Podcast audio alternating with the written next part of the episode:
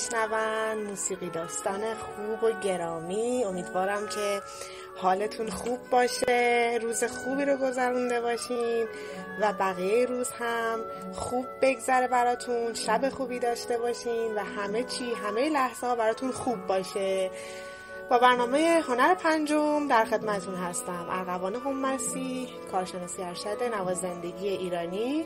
قراره که براتون راجع به موسیقی و ساز و کلی نواهای خوب صحبت کنم.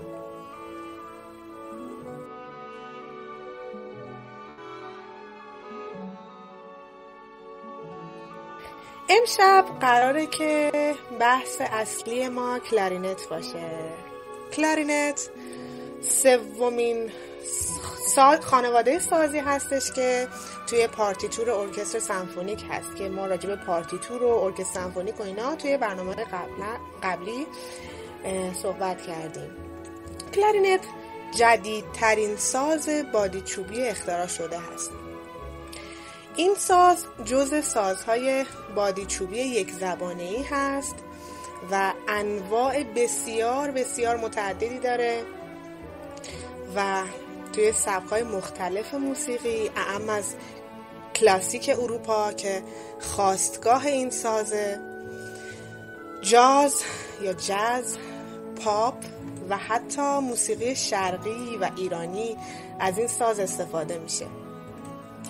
که این ساز توی موسیقی شرق به قرنه معروفه که به زبان ترکی یعنی نی سیاه که دلیل این رنگ سیاه سازه. که طبیعتا رنگ سیاهه و اسمش قرنه شده.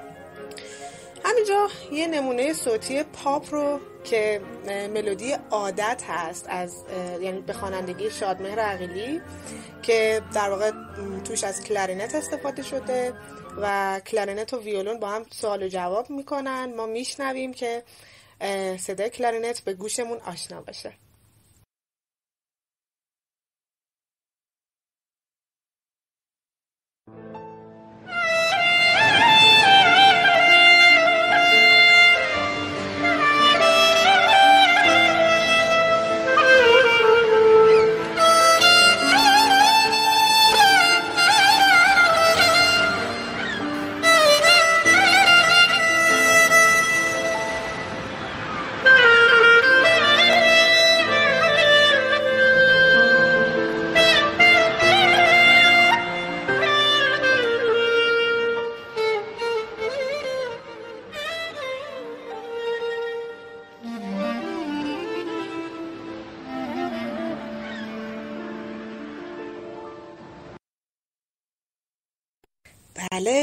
ملودی عادت رو شنیدیم.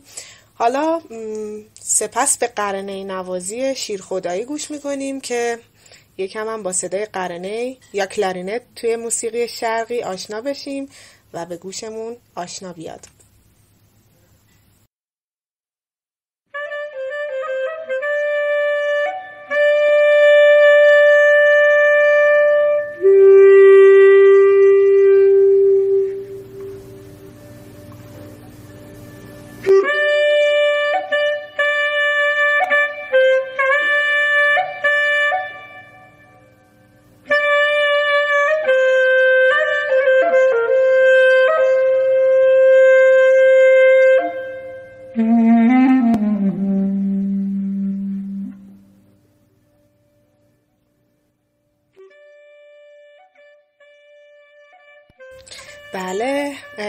قره‌نی نوازی شیر خدایی رو میشنوید. از قره‌نی توی تعزیه و موسیقی های محرمی هم چون الان توی ایامش هستیم می‌دونیم که زیاد استفاده میشه. ما یه صحبتی رو با خانم معصومه غلامی در مورد کلارینت داشتیم که در ادامه قراره که بشنویم و با این ساز از زبان کلارینتیست خوب بیشتر آشنا بشیم.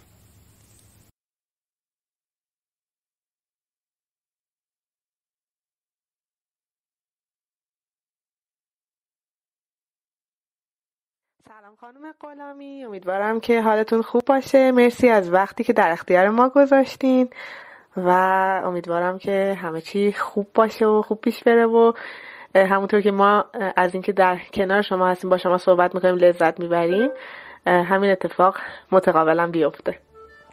سلام ممنون. داریم. برای که بتونیم امروز ساز کلارینت رو برای شنوندگان شما معرفی کنیم. و علاقه کنیم که این ساز رو بیارم و نوازنده این ساز بشن. حتما حتما همینطوره. یکم برای ما از تاریخچه این ساز لطف می‌کنین که بگین. بله. کلمه کلارینت ممکنه همراه کلمه فرانسوی کلارینته وارد زبان انگلیسی شده باشه. ولی به نظر می‌رسه که ریشه های حقیقی این کلمه در بین نام های مختلف ترومپت که در دوره های رنسانس و باروک استفاده می شده یافت بشه. کلارینت در بین سازهای ارکستر داره محدوده صوتی وسیعی هستش. حدود سه و نیم اکتاف وسعت صوتشه درسته. من معتقدن که یان کریستوفر در آلمان حدود سال 1694 با اضافه کردن قطعه به ساز شالوماو اختراعش کرده. بعد در طول زمان بین سال 1840 و 1850 سیستم مکانیک سازها به توسط تئوبالد بوهم به صورت بسیار موفقیت آمیز روی فلوت کار گذاشته شده بود به کلارینت هم انتقال پیدا کرد. درست. کلارینت از سازهای بادی چوبیه بیشتر از جنس آبنوسه از جنس فلز هم درست می‌کنن. بله. بعد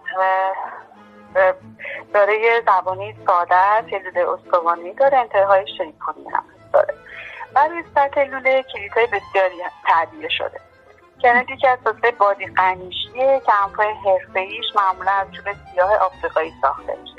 درسته. مجرای استوانه مسئول صدای خاص کلاریت هستش که می‌تونه بین سه بازه صدایی به نام های شالومات، کلاریون و آلتیتینیو تغییر کنه. کدومش بمتره؟ کدومش شالوما. شالوما بمتره؟ بعد؟ شالوما بمتره بعد کلاریون اون صدای خوش صدا بودن سازه مهده میانی. نشه بله مهده میانی. آتیمو مهده زیرشه درست. درسته. کیفیت صدا با توجه نوازنده و آهنگ و ساز و قمیش به جای قمیش آنش گفته میشه می‌تونه به صورت وسیعی تغییر کنه درسته. تفاوت در و سازی اونها باعث شد که از اواخر قرن 18 چندین مدرسه مختلف نواختن ساز تاسیس بشه و کلارینت بیشترین محدوده صدایی رو در بین سازهای بادی رایج داره.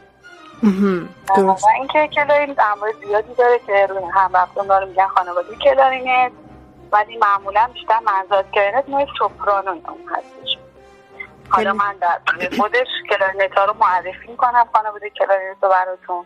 که کلارینتی که توانایی تولید فاصله های موسیقی شرقی رو داره بهش میگن قره‌نی قره‌نی درست. خانم غلامی یکم برای ما از شکل ظاهری ساز میگین که چجوریه چند قسمته و چون بچه ها می‌دونن که سازهای بادی چوبی تیکه تیکه است و یه تیکه نیست. آیا کلارینت هم اینطوری هست و چجوریه؟ چند قسمته و جنسش چیه و حالا هر چیزی که خودتون بهتر می‌دونی. گفتم که این سازه بادی چوبیه که بیشتر از جنس آبنوسه و اخیرا از جنس فلز هم درستش می‌کنن. قبل از جنس کائوچو و پلاستیک هم هست.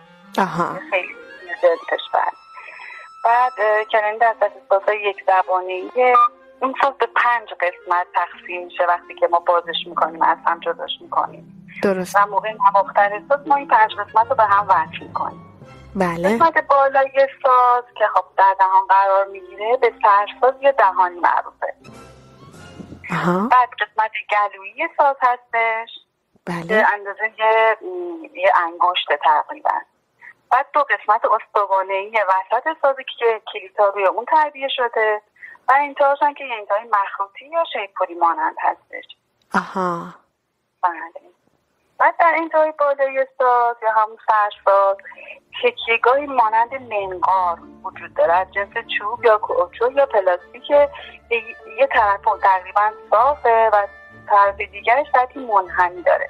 تو قسمت صافه اون تیغه نیگ نیمانند بر اون منقاره تکیه می‌کنه که به اون همون قمیش یا آنچ میگیم از جنس نی هم هست.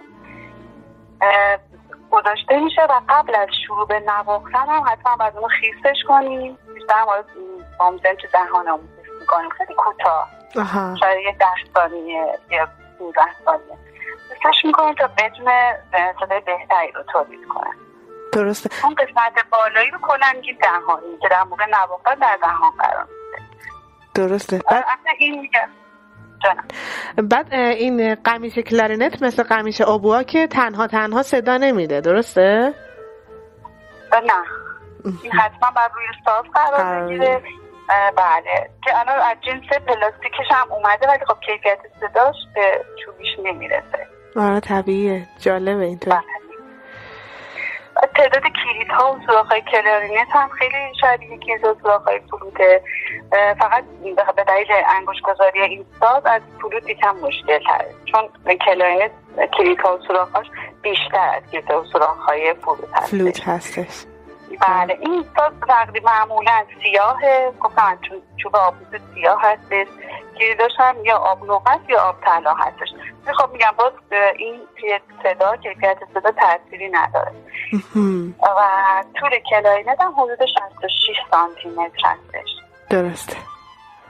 وزن ساز از کمتر کیلو هست تا 750 گرم که حدود اصلی این سازه معمولا داره 17 تا کلید هست حالا بعضی ها سازهای سفارشی هستن که 18 تا کلید یا 19 تا کلید هم دارن. آها. بله. همینجور بعد نحوه گرفتن کلارینت به چه شکل هستش؟ بله. دست گفتم ما دو تا مسجد استوانی از هم جدا میشن وسط ساز. درسته. دست راست تنه پایینی ساز قرار می‌گیره. یه پشت ساز ما ساز تنه پایینی یه فلزی تربیه شده که شست دست راست زیر اون قرار آها. و انگشتان میاد روی کلیدها و سوراخ‌ها. درسته. دست چپ هم روی تنه بالایی ساز قرار می‌گیره. پشت تنه بالای ساز یه سوراخ و یه کلید روی اون هستش که با شست دست چپ ما سوراخ رو پر می‌کنیم. و اگه همزمان کلید بالاش هم بگیریم صدا از یه منطقه به منطقه دیگه میره تغییر می‌کنه.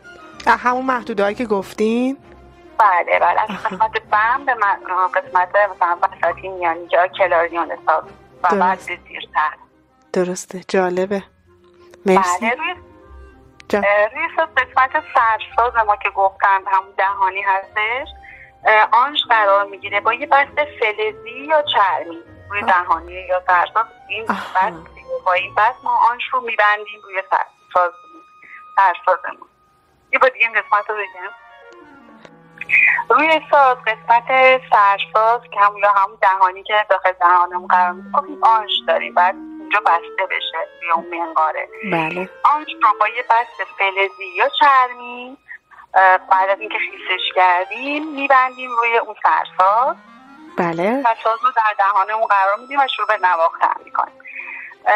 تقریبا ساز هم طوری نگه داریم که یه وجب از ناف اون بالاتر باشه. آها. خم به کج به طرف پایین. درسته؟ نه خیلی ریلکس و راحت باید سر به رو به جلو باشه اصلا سر به پایین. نباید خم بشه یا خیلی بالا باشه.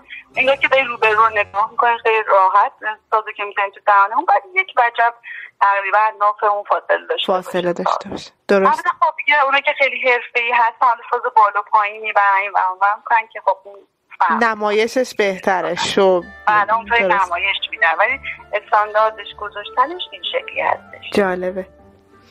خب میشه راجع به انواع کلارنت چون می‌دونیم که خیلی خانواده پر جمعیتی داره این ساز و اگر که میشه راجع به انواع کلارینت برای ما یه صحبتی می‌کنین ممنون میشم.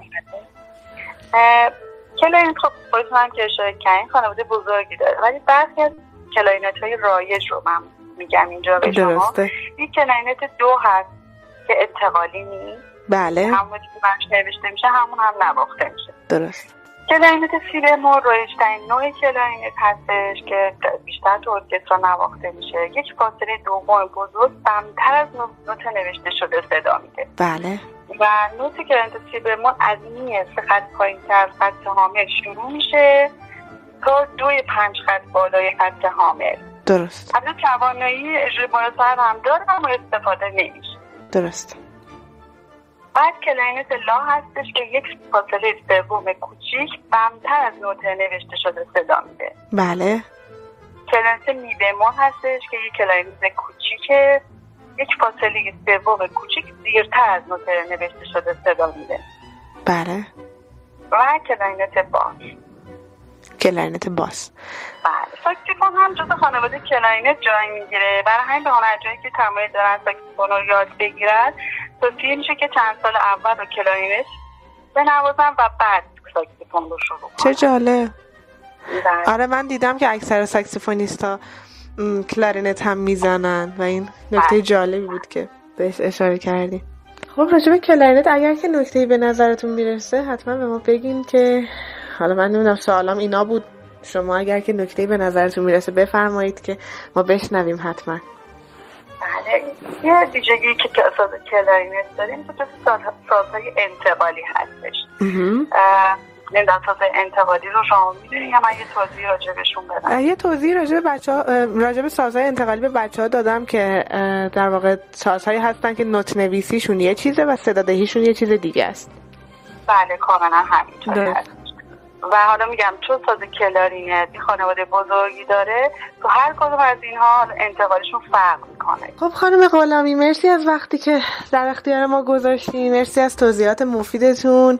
خیلی واسه من که مفید بود که دوستان دیگه هم براشون مفید باشه و قطعا فکر می‌کنم همینطور باشه.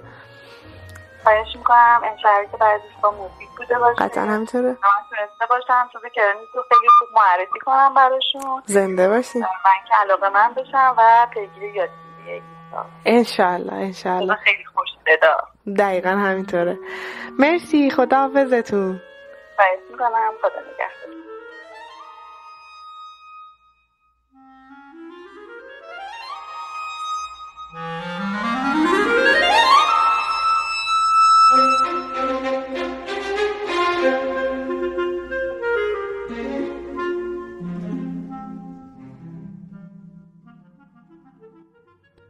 برنامه هنر پنجم رو میشنوید. از رادیو گوش کن می‌تونید نظراتتون رو به ات رادیو گوش کن ارسال کنید. حتما من دوست دارم که نظراتتون رو بدونم و استفاده کنم توی برنامه هنر پنجم و اگر که سوالی در مورد این مباحث هست حتما پرسیده بشه و تا جایی که بشه پاسخ داده میشه.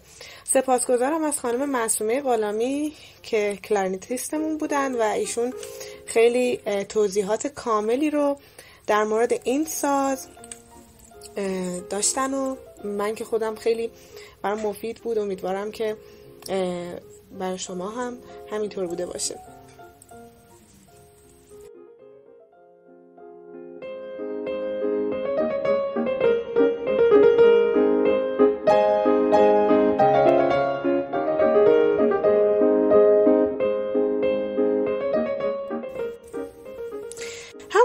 پیشتر اشاره داشتیم کلارینت انواع مختلفی داره که به طور خلاصه صدای انواع این ساز رو من برای شما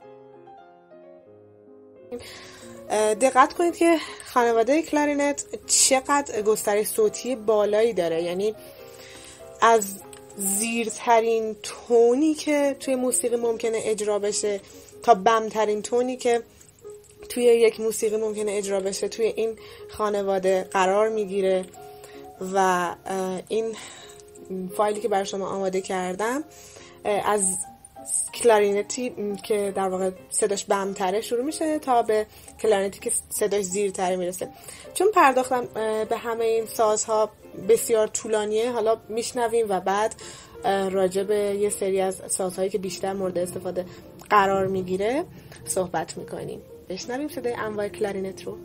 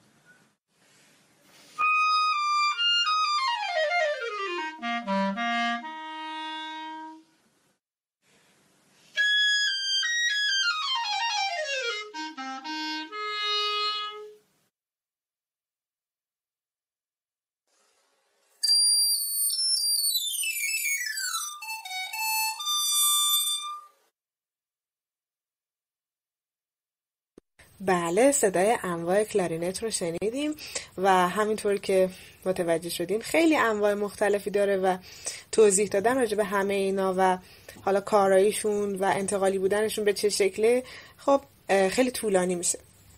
و ما کلارینت هایی که امروزه بیشترین استفاده ازشون میشه رو مورد بررسی قرار میدیم. قبل از هر چیز به این نکته اشاره کنم که تمام سازهای خانواده کلارینت به جز کلارینت اوت که همون کلارینت دو هست و حالا کمتر مورد استفاده قرار می‌گیره انتقالی هستن. همونطور که پیشتر اشاره کردیم نوت نویسیشون یه چیز صدادهیشون یه چیز دیگه است. اولین کلارینتی که صداشو قراره بشنویم کلارینت می بمول یا کلارینت کوچیک یا کلاریون یا همون به کلارینت پیکولو هم معروفه. که خیلی صدای زیری داره خیلی نوتای چابکی می‌زنه زیرترین صدا رو بین کلارینت ها داره. و ما صداشو الان در سولو برای کلارینت می بمول از استراوینسکی میشنویم.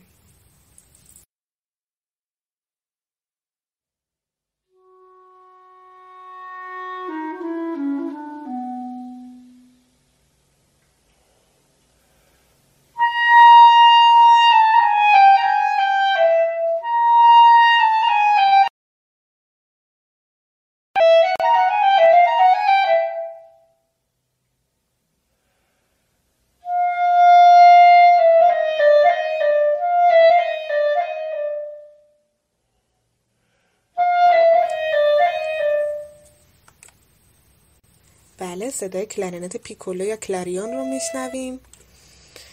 کلارینت بعدی که قراره صداش رو بشنویم کلارینت سی بمول هستش که بیشترین استفاده رو توی ارکستر ازش می‌کنن که در قطعه Rhapsody از Rhapsody in Blue از جورج گرشوین آهنگساز امریکایی که در قرن 20 بودن.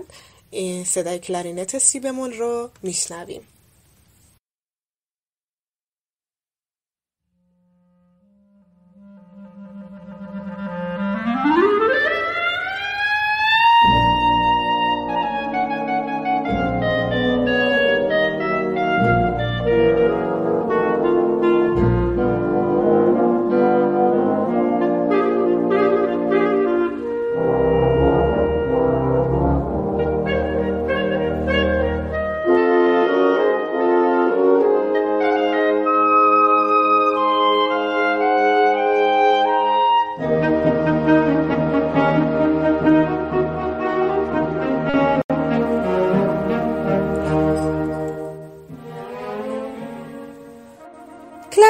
بعدی که مورد بحث ماست کلارینت آلتو هست که صداش بمتر از کلارینت سی بمول هست که الان صداش رو شنیدیم و به basset horn هم معروفه. و صدای این کلارینت یعنی کلارینت آلتو بعضی هم بهش میگن کلارینت تنور به خاطر اینکه توی محدوده صدای تنور در واقع محدوده صدای انسان که به چهار دسته تقسیم میشه. یه محدوده صدای تنور داریم. این کلارینت هم چون تو اون محدوده است به کلارینت تنور هم معروفه. پس میشنویم صدای basset horn یا کلارینت آلتو رو.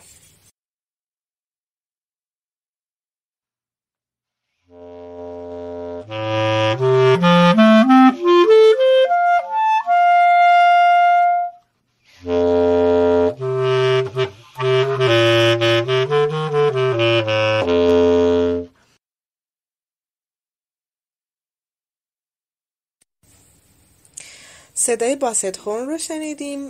کلارینت بعدی bass clarinet یا کلارینت باس هست که صداش از این کلارینت هم بمتره که صدای اون رو در قطعه فندق شکن چایکوفسکی میشنویم. البته این قطعه خب کلارینت باس جواب مثلا چلستا رو میده. یه ملودی می‌زنه دارارارارا. یه همچین ملودی می‌زنه. یعنی این نوت رو اگر که شنیدین بدونید که این کلارینت باس هستش که داره این نوت رو اجرا می‌کنه و صدای بمی داره توی قطعه فندق شکن چایکوفسکی. به چلستا تقریبا جواب میده. چلستا یه ساز شبیه پیانوه که به جای سیم از تیغای فولادی ازش استفاده شده توی مکانیزمش که حالا توی سازهای کوبه بیشتر بهش می‌پردازیم. فعلا بشنویم و دقت کنید به صدای کلارینت باس.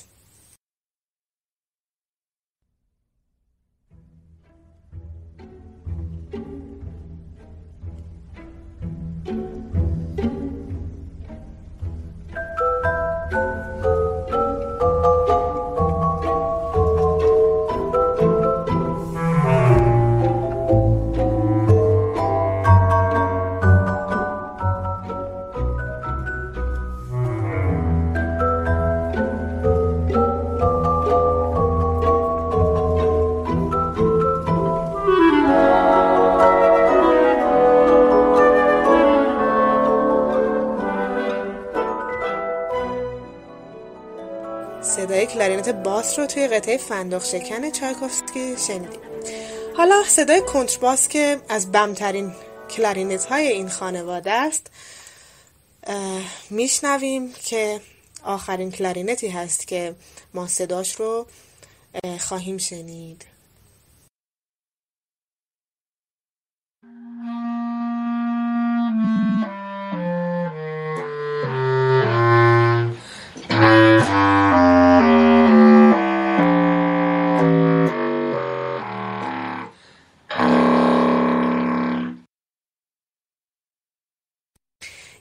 نوازنده کلارینت با همه این کلارینت ها می‌تونه در واقع اجرا کنه و نوازندگی داشته باشه. به خاطر این خانواده کلارینت ها و خانواده سازهای مختلف به وجود اومده چون که محدوده صوتی بیشتری رو با صدایی مثلا مثل کلارینت مثل فلوت و هر ساز دیگه داشته باشیم. معمولا توی ارکسترها از دو یا سه کلارینت استفاده می شده که آهنگسازها تمایل داشتن از این ساز با تعداد بیشتری استفاده کنن. که در حال حاضر ممکنه تعداد کلارینت های ارکستر به عدد نه برسه. این ساز توی قرن بیست با استقبال بیشتری از سوی آهنگسازا روبرو شد و کم کم به سبک های دیگه از موسیقی راه پیدا کرد. که از جمله اونها و از جمله مهمترین اونها سبک جاز هست. در این خصوص یه آیتمی رو برای شما آماده کردیم که با هم میشنویم. از آقای حسین مهدوی نهایت تشکر رو هم که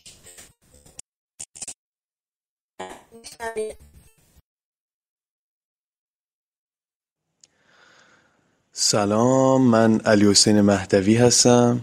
آهنگساز و نوازنده پیانو. خوشحالم که با این بخش از برنامه هنر پنجم در خدمتون هستم. درباره موسیقی جاز می‌خوایم صحبت کنیم. موسیقی که توسط آفریقاییایی که به آمریکا آورده شدند برای کار اجباری به وجود میاد و رشد می‌کنه و به جایی می‌رسه که امروز این موسیقی فقط موسیقی آمریکایی نیست بلکه یک موسیقی جهانیه و تمام جهان به این موسیقی می‌پردازند. اما می‌خوایم بپردازیم به این موضوع که موسیقی جاز وقتی به وجود میاد دقیقا در دهه دوم قرن بیست تأثیرات بسیار زیادی روی آهنگسازای بزرگ آمریکا و همینطور اروپا می‌گذاره. و آهنگسازایی مثل راول از فرانسه یا استراوینسکی که اصالت روس داره و همطور گرشوین به عنوان آهنگساز آمریکایی در طی فعالیت هنریشون کارهایی نوشتند و کارهایی انجام دادند که نمیشه تأثیر جز رو ازش انکار کرد.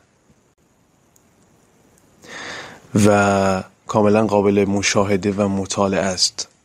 تأثیری که جز روی این آدما می‌ذاره.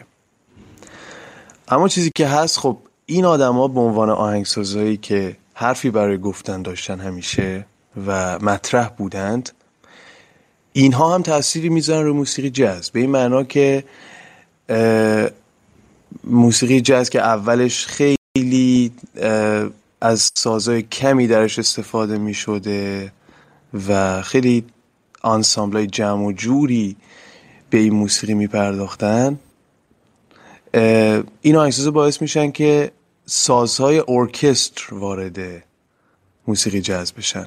که از جمله مهمترین سازهایی که وارد موسیقی جاز میشه ساز کلارینته ساز کلارینت طی دهه های 20 تا چهل شاید بشه مهمترین ساز موسیقی جازه و به خیلی افراد مختلفی میشه اشاره کرد که نوازنده های بسیار بزرگی بودن. مثلا به شخصی به نام بینی گودمن میشه اشاره کرد که در طی دهه های سی و چهل آثار خیلی زیاد و ارزشمندی رو تونست از خودش به جا بگذاره. که پیش از اینکه من ادامه بدم ترجیح میدم که یه بخشی از یکی از کارهای بینی گودمن رو با هم بشنویم و بعد به ادامه موضوع بپردازیم.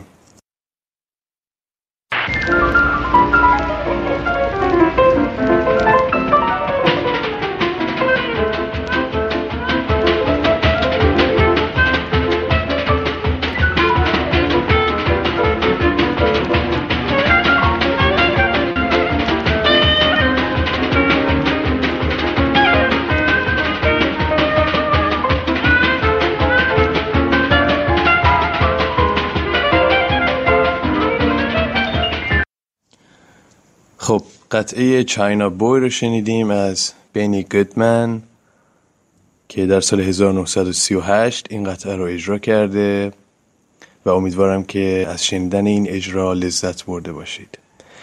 نوازنده بعدی که باهاش سر و کار داریم کسیه به نام آرتی شاو که تقریبا هم دوره هست با بنی گودمن و آرتی شاو هم همانند بنی گودمن تاثیرات خیلی زیادی رو در موسیقی جاز از خودش به جا گذاشته و کارهای متعددی رو انجام داده. بخشی از قطعه Summertime رو که توسط آرتی شاو اجرا شده با هم میشنویم و بحث رو دنبال می‌کنیم.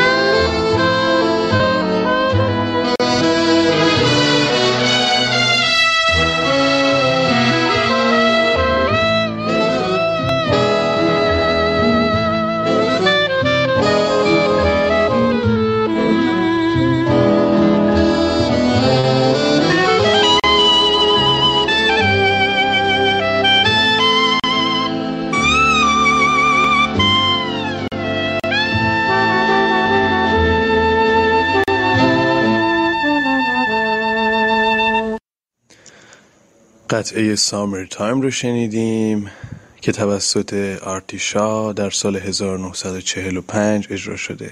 امیدوارم که از شنیدن این اجرا هم لذت کافی رو برده باشید. موسیقی جاز در دهه های گذشته یک موسیقی بسیار مردمی و popular بوده. چیزی که امروز تا حد بسیار زیادی ازش فاصله گرفته و امروزه موسیقی جاز میشه گفت که مخاطب خاص خودشو داره. اما نکته جالبی که هنوز وجود داره اینه که در جای جای جهان توی گوشه کنار خیابونا گاهی نوازنده های دورگردی هستن که موسیقی جاز می نوازند و اتمسفر خاصی به شهر میدن. چیزی که برای خودم همیشه جالبه اینه که من وقتی از یه خیابونی دارم رد میشم وقتی با یه قطعه جز و یا بلوز برخورد می‌کنم پر از نشاد میشم. و در این قسمت از برنامه هم می‌خوایم یک اجرایی بشنویم یک اجرای خیابونی از دو نوازنده خیلی خوب در شهر وین در اتریش یک نوازنده کلارینت و یک نوازنده اکوردیون که شاید بتونه این برداشت رو به شما هم انتقال بده که چقدر می‌تونه موسیقی جاز به اتمسفر یه شهر کمک کنه. این اجرای خوب رو با هم میشنویم و بحثمون رو اینجا به پایان میرسونیم. با امید اینکه موسیقی در لحظه لحظه زندگی همه ما جاری باشه. خوشحالم که امروز در خدمتتون بودم و بهترین ها رو آرزو می‌کنم براتون.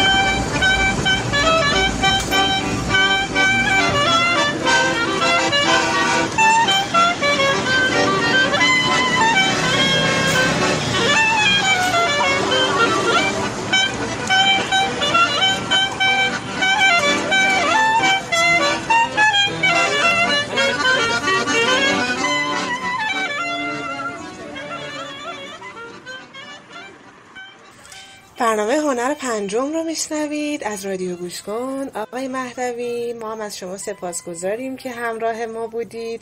مرسی از آیتم جذابتون.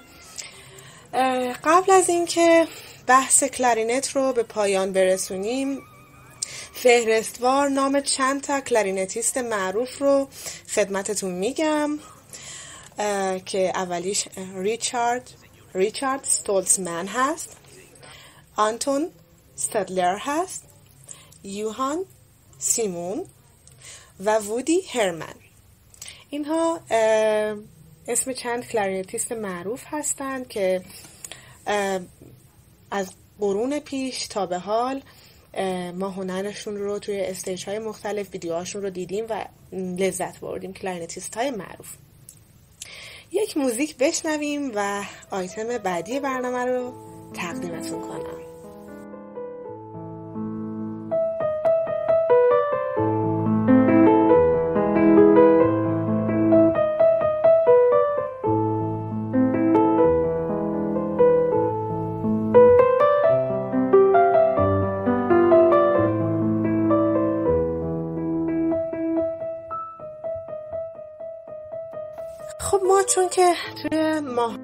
محرم و سفر قرار داریم کنسرتی به اون صورت برگزار نمیشه. اما یه خبری رو خدمتون اعلام می‌کنم. اگر که یادتون باشه ما یه مصاحبه داشتیم با خانم ماهگل مقتدر که در واقع مصاحبه در مورد جشنواره جوان بود و ایشون از هم ما هستند. و تونستن توی این جشنواره در گروه سنی به مقام اول رو کسب کنن. از طرف برنامه هنر پنجم و رادیو گوش کن. خیلی خیلی بهشون تبریک میگیم. و این برنامه در واقع اختتامی جشنواره سهشنبه هفته پیش پنج شهریور بود در تالار وحدت. که من ازشون خواهش کردم که اجرای این اختتامیه رو برای ما بفرستند و گوش بسپاریم. به نوازندگی این دوست عزیز ماهگل عزیزم که واقعا باعث افتخار موسیقی ایران و جامعه نابینایان هستند ایشون و از دوستان عزیز من هستند و همیشه براشون آرزوی درخشیدن توی صحنه های مختلف ملی و بین المللی رو دارم. شما بشنوید به ساز این عزیز. مرسی.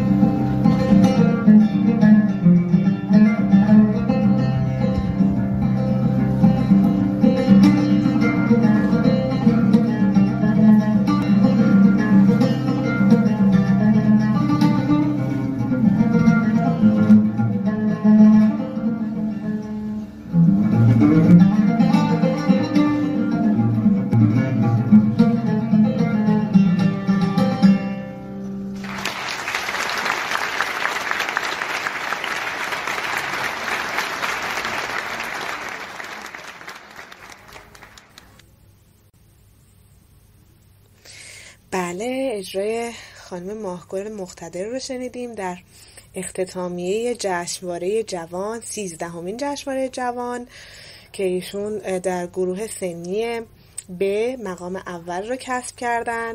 ایشون دانشجوی کارشناسی ارشد نوازندگی ساز ایرانی با ساز تخصصی اود هستند و باز هم برایشون آرزوی موفقیت می‌کنیم.